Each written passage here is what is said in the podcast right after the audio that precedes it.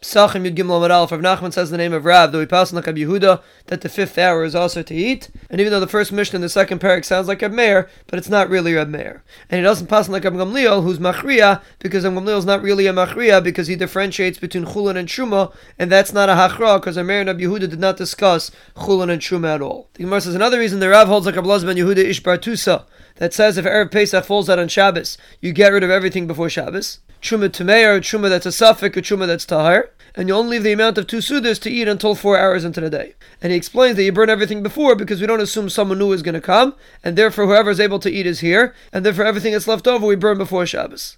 And the Gemara explains the reason why we burn Truma that's a safek is because we don't expect Eliyahu to come on Erev Pesach, because Eliyahu Navi doesn't come on Erev Pesach and Erev Shabbos. And the Gemara says we pass like Allah ben Yehuda Ish Bartusa. So the Gemara thought that we pass like him even regarding the fact that he says they're only allowed to eat in the fourth hour. So it sounds like Rabbi Yehuda. The Gemara answers that it's possible that we only pass like him regarding the fact that we burn everything before Shabbos. But regarding the hours and Erev Pesach, we don't pass like him. But the Gemara says Rabbi holds like Rabbi Yehuda because someone had a sack of chametz and he asked Rabbi when he could sell it, and Rabbi said in the fifth hour he could go and sell it on the shuk. And the Gemara is assuming that he sold it to a guy, so you see you only let it sell it to a guy in the fifth hour because he is not allowed to eat it. The Gemara answers really he sold it to a yid, and the reason why he had to sell it in the shuk and he couldn't take it for himself is because the halacha that a gabbai tzedaka is not allowed to change money for himself because people might think he's cheating. So here also you're not supposed to take it for yourself. But the Gemara ends off that Rabbi Yosef said you sell it to a guy, so you see like he does pass like a Yehuda.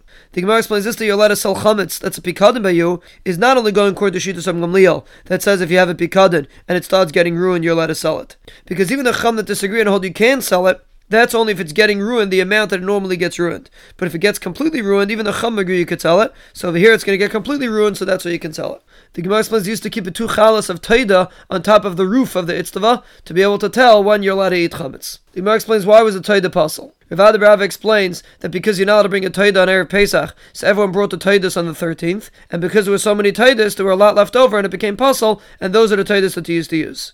The Gemara says another time that really they were kosher, but the story was that you did a shchita on the zevach, but you didn't do a zrika. So once you do a shchita according to Rabbi, the lachem is kaddish, and you can't be paid it anymore. So therefore there was nothing to do with it, so they left it on top of the itztava.